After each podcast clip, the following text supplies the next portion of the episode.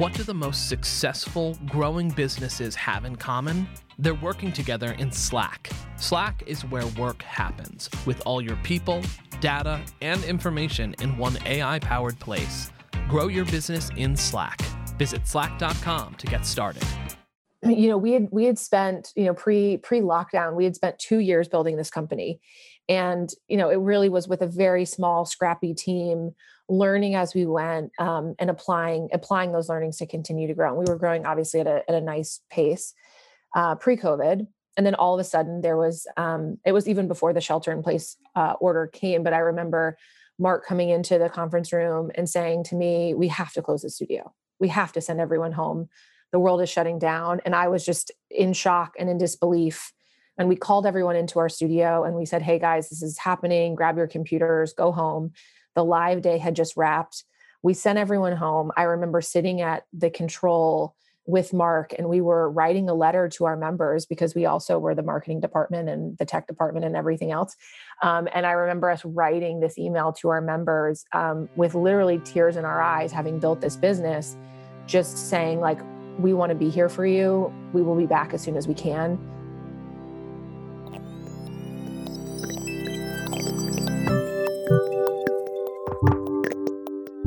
You're listening to What I Know from Inc. magazine. I'm Christine Lagorio Chapkin. Today's episode Adapting Under Pressure.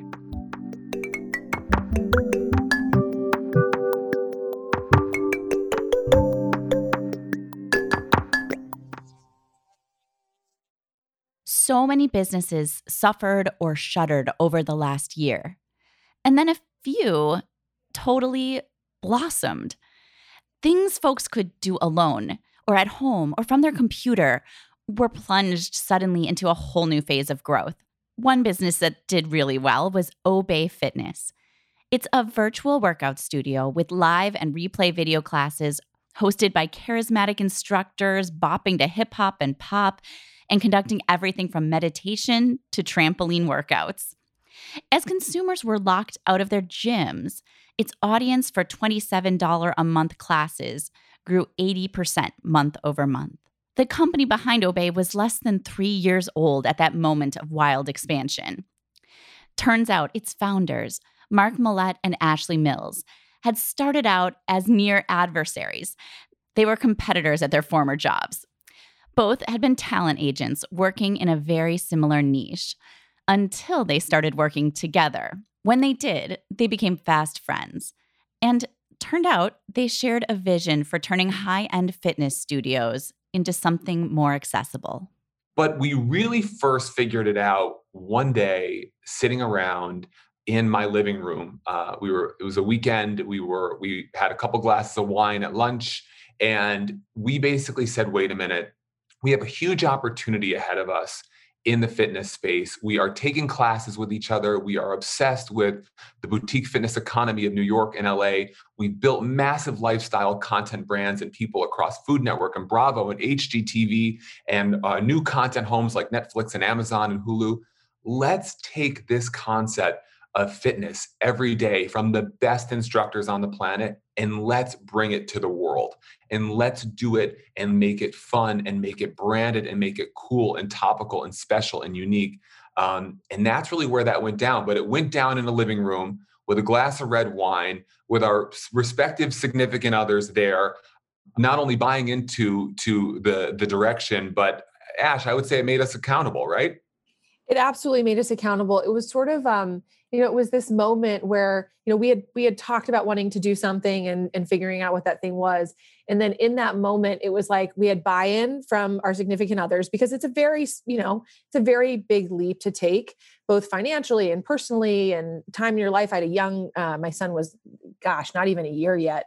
Um, and so we had we had sort of like buy in we decided we were doing it. And then the accountability was super important because like once you make a decision like that you've you've started down this path. Um, and so wait so so so back up. You two had the idea. You'd already kind of hashed it out like together at this point and you were then pitching it to your significant others. You were like okay we're gonna quit our jobs and start this new thing. Is that what that glass of wine was about?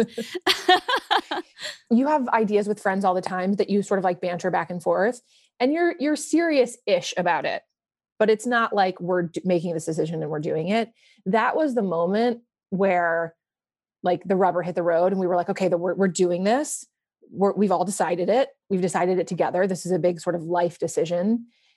We left i certainly left mark's house feeling like okay this is this is this is the next step. This is um this is the moment in time in our lives where we're going to really go for and, it. and also you know christine with with the right partner right? You you come across people um, in your personal and professional life you know, all day long and, and great interactions and great connectivity.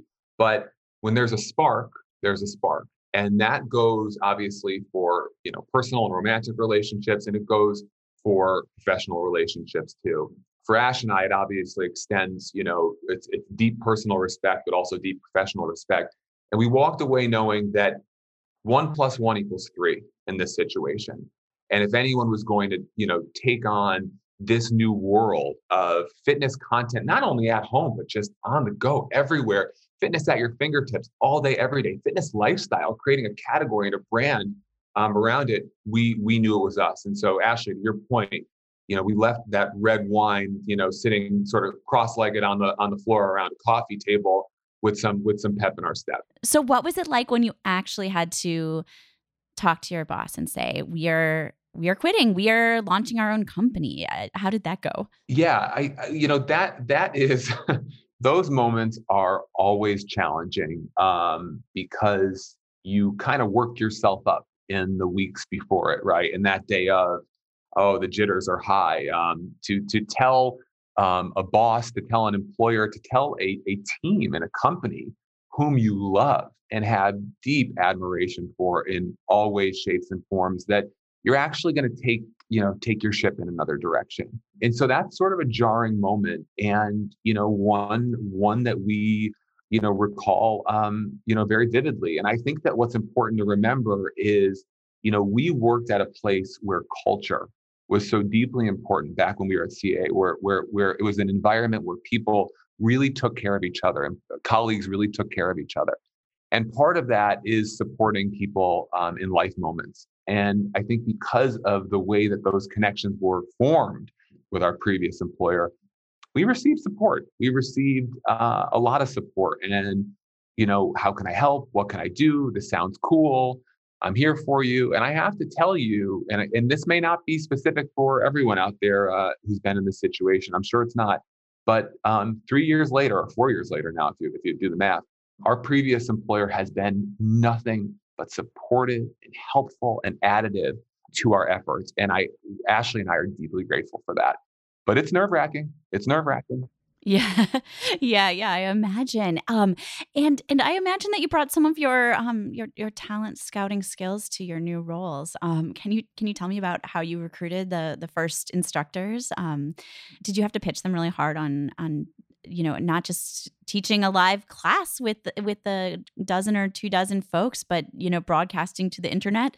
It was a pitching that was a very sort of difficult thing for people to wrap their heads around um, because you know at the time like peloton existed but it, it was not a well-known thing and, and people knew about fitness videos but this idea of it being live and immersive and calling people's names that was that was something new that we were p- pitching to fitness instructors who um, you know a lot of the folks that we went to uh, and continue to go to have a performative background. So a lot of folks came from broadway and they came from um, you know doing television and movies and they had gotten into fitness um, as a way of like taking care of their bodies and earning extra money. You know they, they, they certainly understood like the skill set that would be needed and, and that's that was our approach to to finding talent which worked really well you know there were there were many many classes taken by mark and i where we would you know go and take class with an instructor and um, you know go to them afterwards and and try and explain what we were doing. And they looked at us like we had three heads and they were really unsure and no one knew what what this new kind of like model looked like and felt like. But you know we found some really amazing people and we did whatever it took to to get them on board you know, sometimes we would find people on Instagram and we would DM them and have these nice conversations. And we couldn't tell them a whole lot about what we were building. And we asked them to come meet and audition in these rehearsal studios.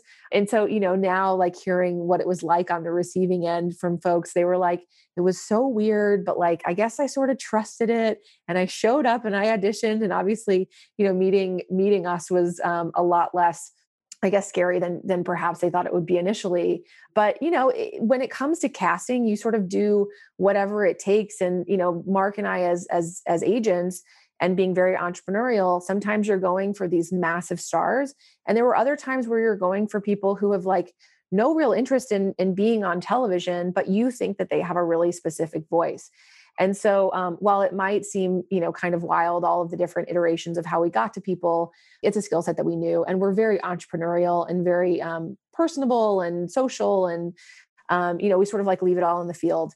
And so, yeah, it was a, it was sort of an interesting, uh, it was an interesting time for us, but we knew how to pitch people and and we were very excited about the idea and i think people could could sense that passion yeah yeah that makes sense um and i mean the the transition of fitness from studios or from you know 80s vhs tapes you know to an, a fully online immersive experience has been kind of a long time in the coming. It is no mm. offense like a very obvious and obviously good idea right? Um and to actually make it happen though um, no one had really done it so seamlessly before. And so i imagine that that was just a set of challenges just a set of hurdles and hurdles and hurdles to get past that that re- there's reasons people hadn't done it um in the same way that you had in the in the past. So you're a 2018 now, I believe. Did you have a name? Did you have a, a business model when you got started? Did you set out right away just to pitch venture capitalists and, and get get funding? What was your first step?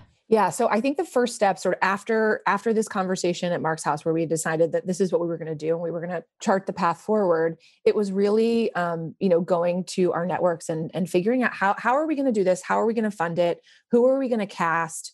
Um, and we did it in a very grassroots way. We didn't go raise $20 million and have, you know, all of these people and hire, you know, that wasn't, that wasn't our path. It really was about, you know, who can we network? Who can we take to coffee? Who can we, uh, who can we get in front of to share what this idea is and see how they can help us so we met with an executive at a, at a big at a big cable network who introduces us to a lighting designer and um, you know it, it that's really how a lot of this stuff sort of came to be we relied on relationships that we had of people that we knew who had created content in the health and wellness area and brought them on and asked them to help us um, film and create what would become our sales materials.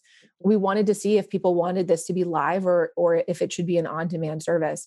And so we did a little Facebook live test that we put on my my Facebook, and I had a thousand friends, and there were eight thousand views um, at the end of it, and people like stuck around for 45 minutes. And so that was like an important part of the narrative storytelling when we did go and pitch friends and family and try and get investment. So we were scrappy and we utilized the people in our lives to to help put it together. And you know, I think I think explaining to people that they're there um, before you you've gone to market with with any product is a big part of the challenge. If you are pitching investors or you are pitching partners and all you have is some, some sales materials, they're really betting on the founding team and that vision. And I think that we had the great fortune of surrounding ourselves with people who understood where we were going. But again, by the same token, to your point, Christine, you know, we, we didn't invent we did not invent the idea of working out at home. You know we had we just we're just doing it a lot better.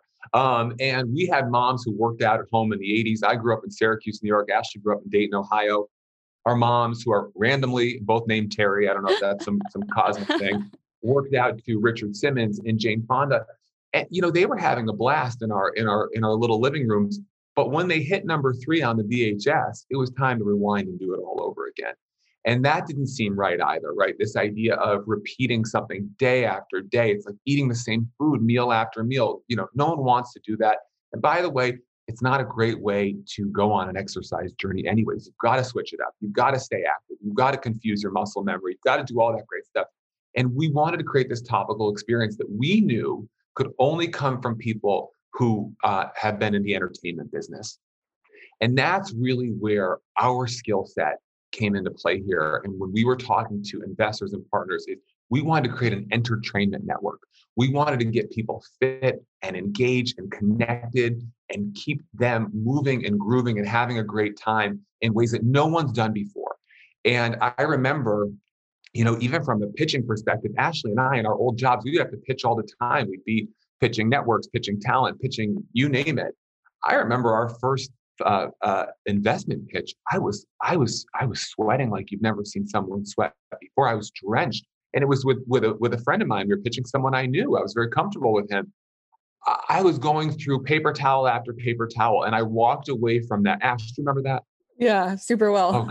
Oh, yeah, right. um, I, I had never seen Mark so nervous. I, am not. I'm really. I, I don't think I'm a very nervous person. I that that is a moment in time I will never forget. And and I remember after that meeting, we quickly uh, became well versed on how to talk about what we were building and what what we would be doing next, and that was a great learning experience. I want you, Mark, if you don't mind, can you bring us up to speed three years later? What is Obé today? Yeah, um, Obé is a first of its kind, um, you know, entertainment network, fitness lifestyle platform, and and really strong community that keeps an audience of really, really fabulous members engaged every single day around movement. We are technology enabled, and we are really here to let our, our community be their best selves, live their best lives. And we are a brand that has their back in the process. So, what does that all mean? It means that we are broadcasting 22 live fitness classes every day with an on demand library of almost 6,000 classes that we add to every day across so many modalities. They don't require equipment, hand weights and sliders and resistance bands at most. But we are really providing fitness that you can do anywhere your living room, your basement, your hotel, your office, your garage, outside by the pool, wherever you are, whatever your skill level is. If you're just getting back in the game, if you're trying out exercise for the first time, or if you've run 10 marathons, we have content for you and we have an instructor for you too. And we do it in a way that's fun, fun, fun, and results driven as well, of course. Great. And it's pretty affordable. What is it? Like, t- is it $27 a month? Am I right on that? Yeah, we're $27 a month, 199 annually, and that is for unlimited classes. So if you look at, you know, we live in New York City, the cost of a, of a premium uh, cycling class, indoor cycling class in New York City is about $34, right? So for less than the cost of one indoor cycling class where we live, you have unlimited classes at your fingertips. And we hear from our members all the time. And by the way, this is pre COVID uh, as well. We hear from our members, they have never worked out so much. They have never had so much fun. They have never been so confident in who they are um, uh, as as a lover of fitness and as a lover of life. And, and for Ashley and I, that's the most gratifying part of the process. That's great. I want to talk to you about COVID. I want to talk to you about um, the talent that you have recruited since starting Obé. Um, but I want to first um, ask you to think back now to that first, um, the, the kind of first demo materials you put together, the first um, idea that you had when the, when the idea was young what things three years later have survived and and what haven't? Do you does anything surprise you there in terms of what what you came up with um, in the really early days that's really persevered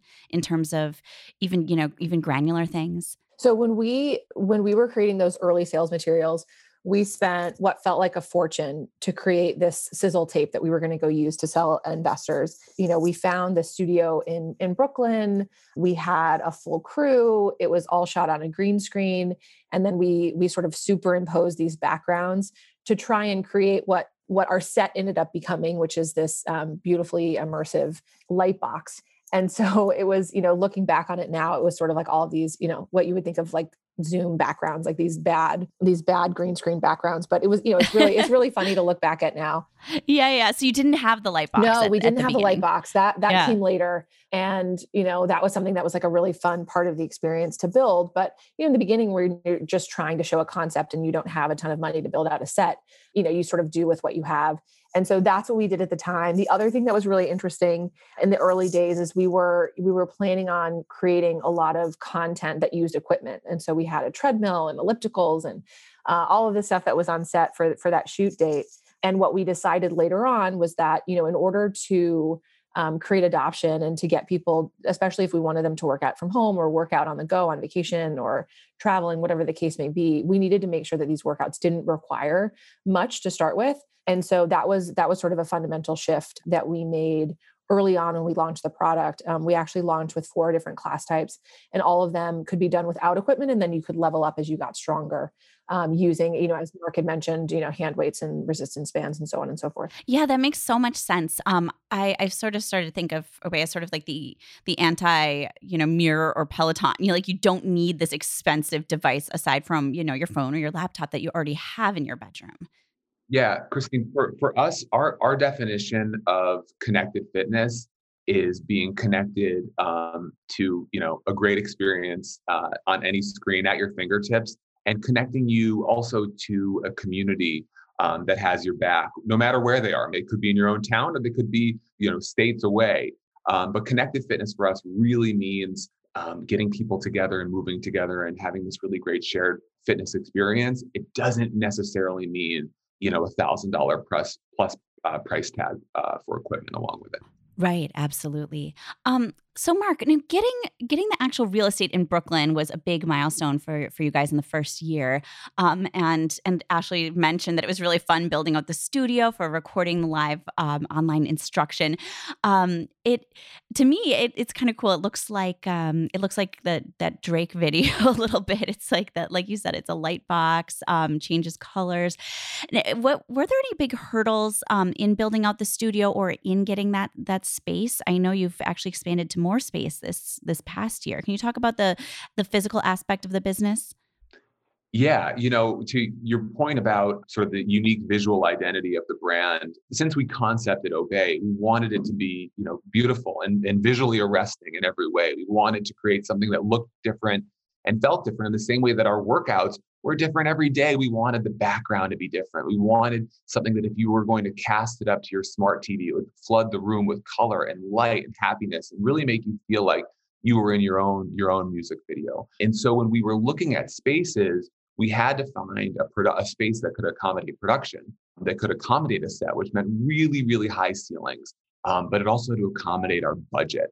And that was a challenge unto itself. And so what I remember at that moment in time was we were looking at every space we could in Manhattan that we thought we could afford. They were pretty downtrodden. And one day the realtor said, Well, there's a space in Dumbo. It's cool. You guys have to check it out. Soho House is opening there. The wing is opening there. Go check it out. And we got in a cab and we went. And Ashley and I looked at each other. We took a selfie by the Brooklyn Bridge. We looked at the building. We said, This is this is home. And that moment in time, Christine was was a milestone because when we made that decision, that meant that it was time to start negotiating that lease. That meant it was this was real. This commitment was real. We had taken on investor capital. We were signing a multi-year lease. And that moment in signing that lease, I will I will never forget. We absolutely love the community of, of, of Dumbo. And then getting that set built, honestly, we met with so many lighting designers, so many set designers, and all it really took was a little sketch on an iPad that we did um, with with an Apple Pencil and some color and, and some basic design. And we found the right person who said, I know exactly what that is, and I understand your budget, and I'm going to get this done for you. And they got it done really, really fast. And actually, if you recall, that was between December, between Christmas and New Year's of uh, 2017, 2018. And Ashley and I spent our time in Dumbo watching that set being erected, and, and it was go time. Wow, that's incredible. What's your um what do you remember uh as challenging from that period, Ashley? Oh, there's so many things that were so challenging. We did we did a beta period um, for a couple of months where we were filming content three days a week, and we were doing the full slate of programming. And we launched with I think we launched with 12 hour or 12 uh, live classes, so it was a lot of hours of programming. And we didn't have any people yet. We had a crew, but we didn't have anyone to put names on the you know on the board for the instructor so that they could call out people at home and um, so mark and i you know we woke up very early in the morning our first live class started at 6 a.m and so we were in the studio at 5 a.m we were putting names on the board we were you know hyping up talent to get ready to perform basically like in an empty studio without having anyone else in there other than us uh, and we would dance along to the dance classes and we would do take the sculpt classes so that they felt the energy in the room. But yeah it was a it was a very uh, intense period. It was exhausting. There was no team. Like it really was mark and i and a couple of other folks and some folks in production.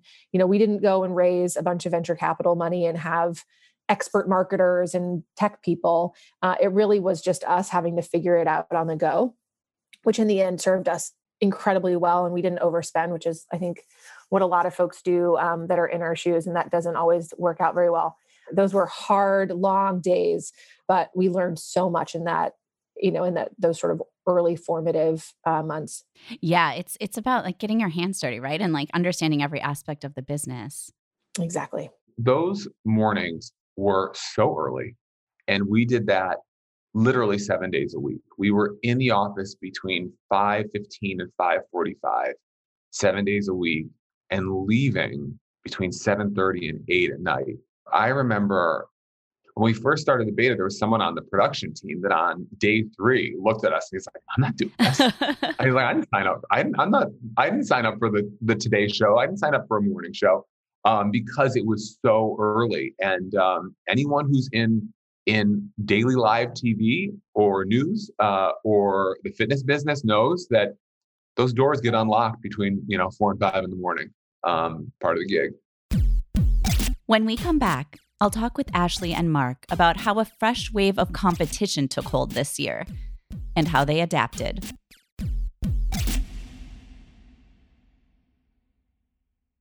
You're a growing business, which means you need every spare hour you can find.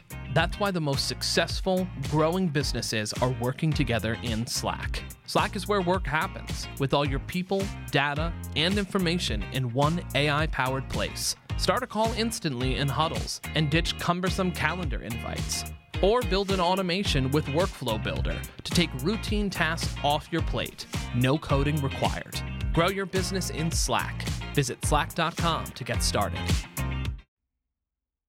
You opened it up to to everyone shortly after the beta, and have been growing ever since. Um, and uh, I want to talk to you about this past year in particular because as soon as the pandemic hit the United States, and as soon as the lockdown, first lockdown hit um, cities, your growth was just through the roof. Um, how how did you respond to that as a company? Um, Ashley, I'll let you I'll let you speak to that first. Sure. So um, you know, we had we had spent, you know, pre pre lockdown, we had spent two years building this company.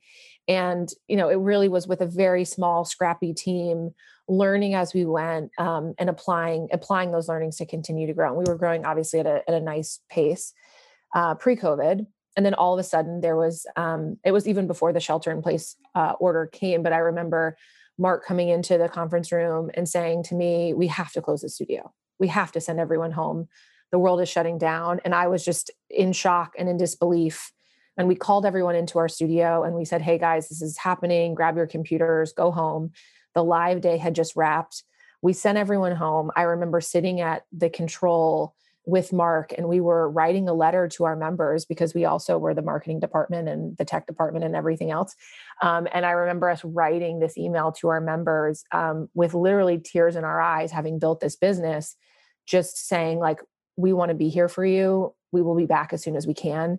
And, you know, luckily we have a studio that um, there's there's ample space. Social distancing is is very possible. We don't need a lot of people to run the studio, and so we anybody who for the next couple of days who could walk to the studio or bike to the studio who could sit very far apart um, we created some content you know in a very safe way that was going to satiate the audience which was meditation content and kids content stuff that seniors content content uh, verticals that we were not in that we had thought about being in but we were really looking at this from a place of service like how can we best serve people when the world is shutting down and we don't know what this means? This could be two weeks this could be two months who knows?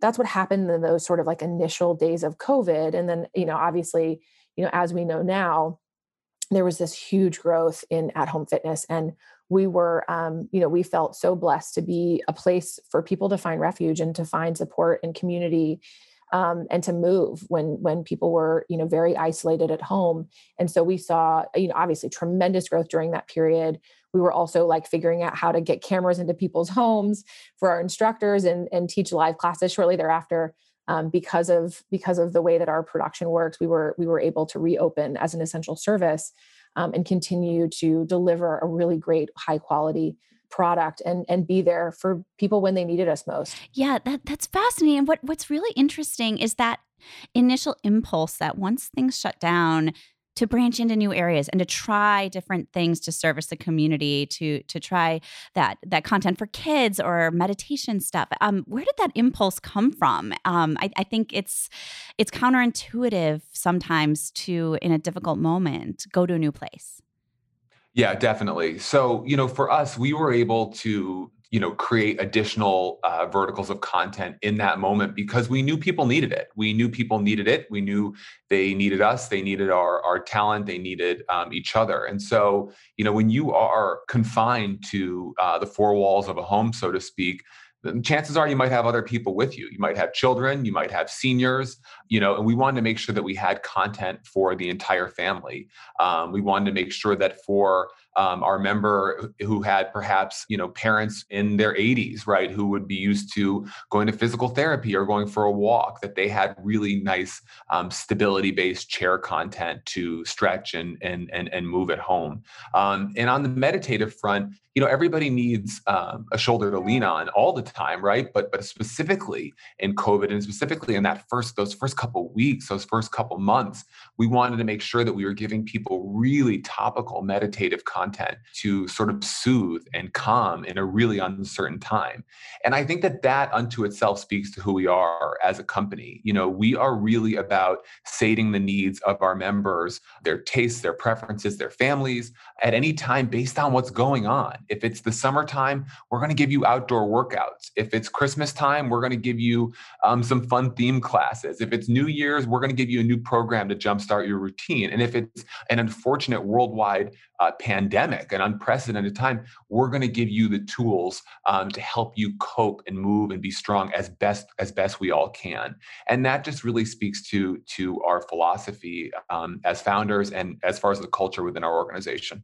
Yeah, that's fantastic. And Ashley, how do you motivate your team during a time like that? I mean, you guys were you were growing fast in terms of of hiring yourselves at the time and to tell everyone, okay, you need to go home and also okay, we need to rethink what we're doing here. How did how did you motivate folks through that? That was um that that was a challenge and I think that remains a challenge when we're, you know, when we're communicating over video conference. Um, we've we've grown so much in the last in the last year. I think in the very early days, everyone on our team was very motivated by obviously the growth that we were seeing but but moreover the service that we were able to provide for people and and the programming decisions that we were making to make sure that we could support sort of the world at large and so i think in the early days that was a that was a big contributing factor to keep people motivated knowing that like they had other stuff going on in their lives whether you know you're a young woman in your apartment alone in brooklyn or you're you know faced with having um, you know your husband home and your two kids and and you, are doing everything uh, and trying to figure it out. So that certainly um, that was a very specific point in time and then i think as the as the pandemic sort of raged on we were all still stuck at home it got even more challenging because our business was growing so dramatically but we didn't have the people yet to keep up with the pace at which we were growing. And we have a very scalable model in terms of, you know, we create content and as many people as want to can watch it. Um, but there was a lot of stuff that, you know, when you go from a, a tiny company of eight full time employees to where we are now, um, there's a lot of growth that happens there. And there's a lot of sort of rejiggering of of how you work as an organization and who you need and the types of people from you know an early stage startup is about generalists to getting to where we are now where you need people with very specific skill sets. And so i think that this year has really um, it's really pushed us to you know hire quickly make sure that we're hiring the right skill set. We're figuring it out in real time exactly what we need. Um, you know and and setting the right kinds of goals that are that are challenging, but they're meetable.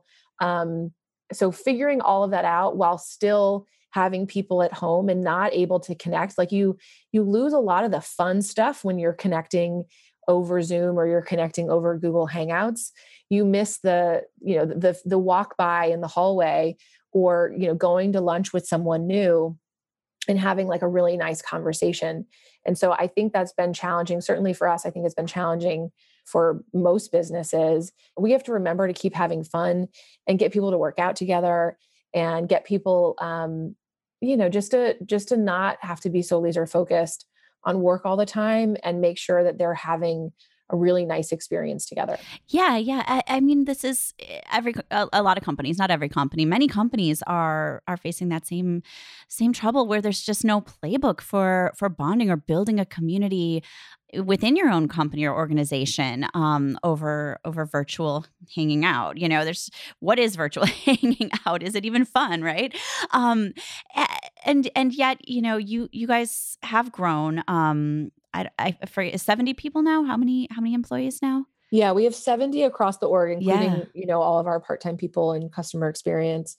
Uh, but yeah it's a it's we've grown really substantially in the last year yeah, yeah. And you've had this user growth too. So I wanted to talk about that, which is you had an 80% month over month user growth um, from March to May.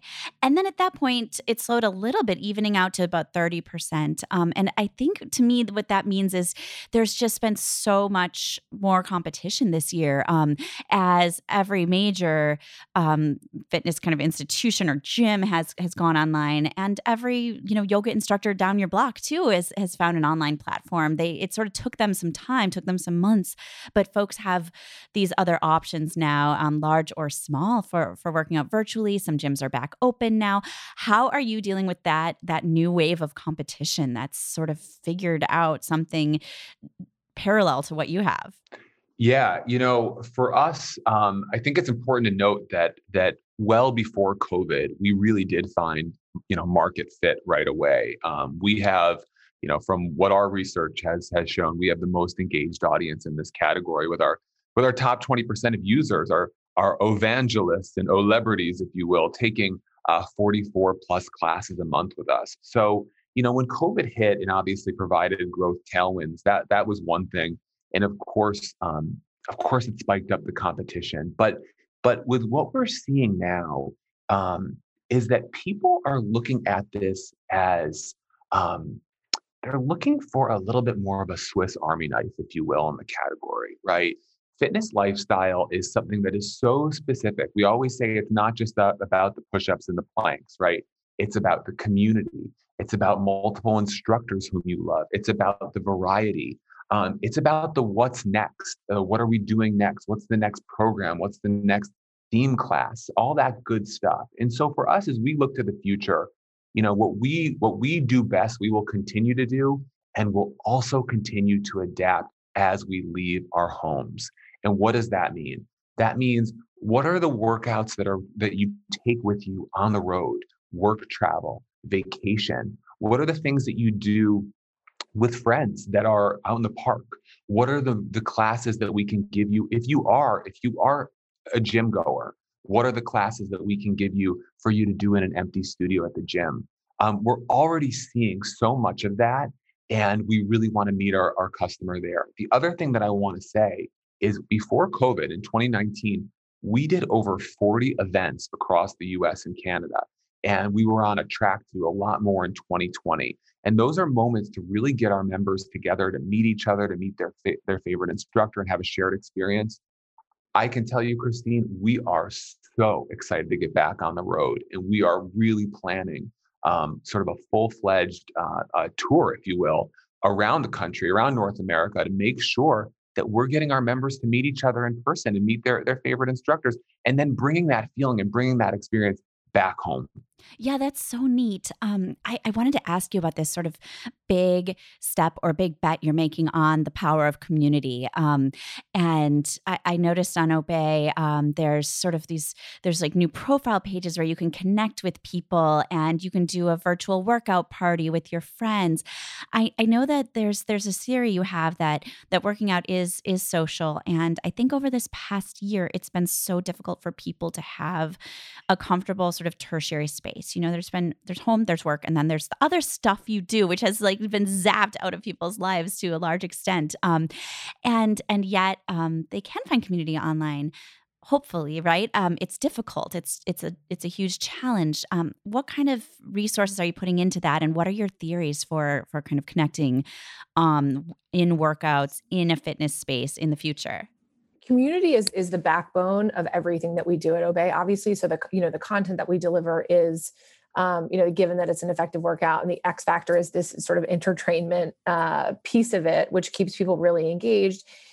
But the community has always been something that we were really excited to build and part of why we started the company. So you know for for both of us having you know obviously different experiences. I remember when i was a young agent at CAA i was 22 years old and i found a community a yoga community in santa monica near where i lived um, and it was the, i took these these yoga classes to hip hop music and there were these this great group of girls um, where it was it was kind of a low stakes relationship where you said hi and you saw each, you saw each other every Sunday when we took this class. Um, and it was this very familiar environment where you could go to like work stuff out um, on a mat, and that was really powerful. And I know Mark had, um, you know, he has this amazing, uh, this amazing cycling community that he was a part of. And so I think for both of us, we always knew how important community is to a great fitness experience, and it is the thing that like it, it it's part of what keeps you coming back. Like you want you want the fun and the whimsy and the music and the experience but you also want to do it with people so that you don't feel alone and i think that's what a lot of fitness platforms especially digital fitness platforms have not figured out because it's it's this one way of sort of viewing an experience but you don't feel like you're part of something bigger. And and that's what people ultimately crave and it's what keeps you know a, a, group of women who walk together every week like that's what keeps them coming back a crossfit audience whatever the case may be. And so we've built in features onto our platform um, like friending like workout parties and there is so much more that we are doing. Um, those two features are really kind of the backbone feature set but we have a very big plan um, in terms of making social an even bigger part of our platform um, and we want you to engage with people you know digitally on Obé and get recommendations and feel supported and have people celebrate your milestones and your wins with you.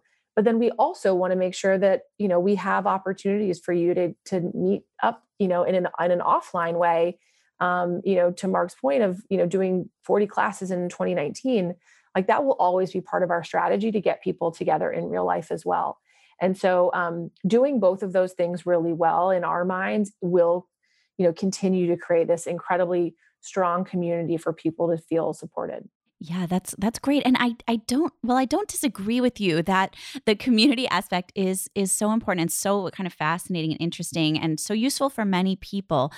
I myself like I'm good being alone with my workout.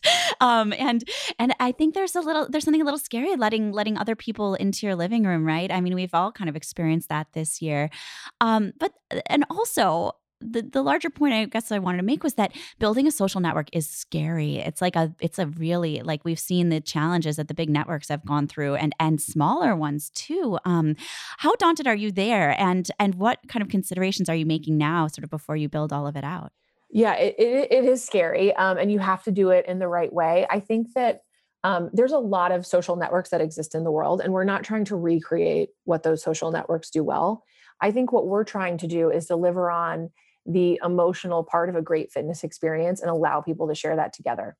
So we're not we're not recreating facebook groups. We're not recreating instagram.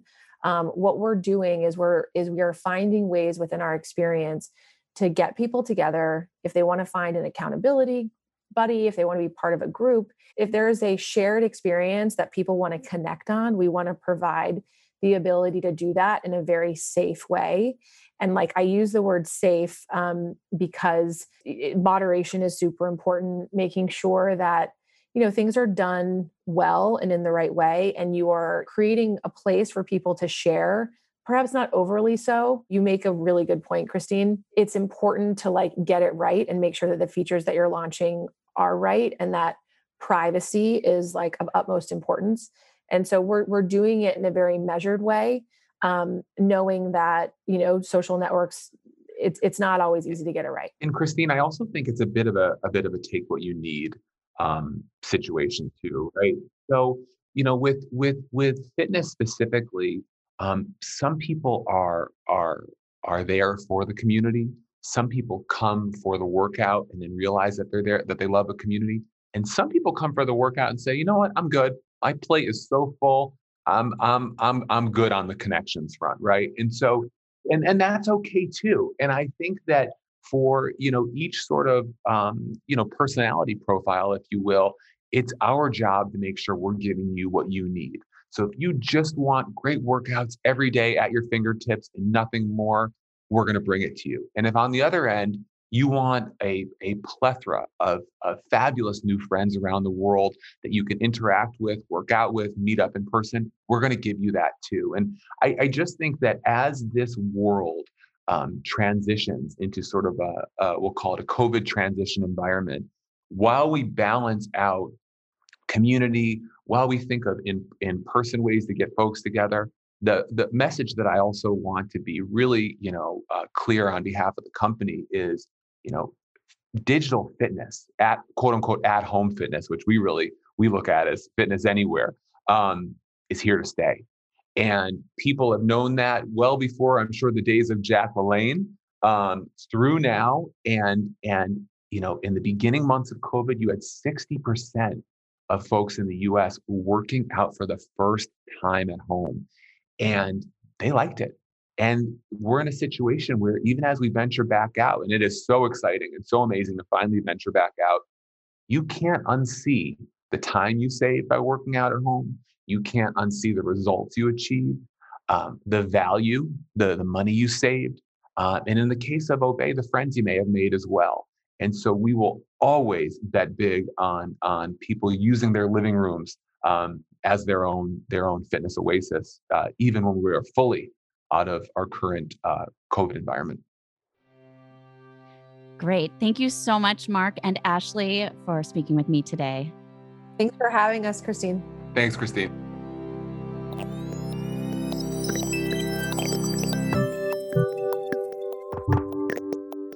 After talking to Mark and Ashley, what really stuck with me was that moment after the pandemic hit when they sent all their staff home and then decided almost immediately to adapt. They sort of ran right into all of the challenges presented to them and came out stronger and more creative. And the company grew and grew. Now they're facing another massive challenge or something like 1,000 of them, as every yoga studio, every individual instructor, and fitness institution both has dived into online offerings and is beginning to open up again. Mark and Ashley are flexing their creativity again, branching into group workouts, into themed workouts, into huge brand partnerships, and even what might become a social lifeline for its fans. I also loved the respect that Mark and Ashley have for each other and the trust they have in their partnership that they've built while building their dream. Perhaps that strength they have in their partnership is one that has given them the ability to face challenges with that creativity they have, to take a hard moment and turn it into one to grow on. That is something we can all learn from. Also, I don't usually add a personal note to these shows, but something else remarkable happened. Um, just two days after we recorded our interview, Ashley gave birth to her third baby. So I just wanted to sneak in a quick congratulations and an extra thanks to Ashley for speaking to us right before that moment. Incredible.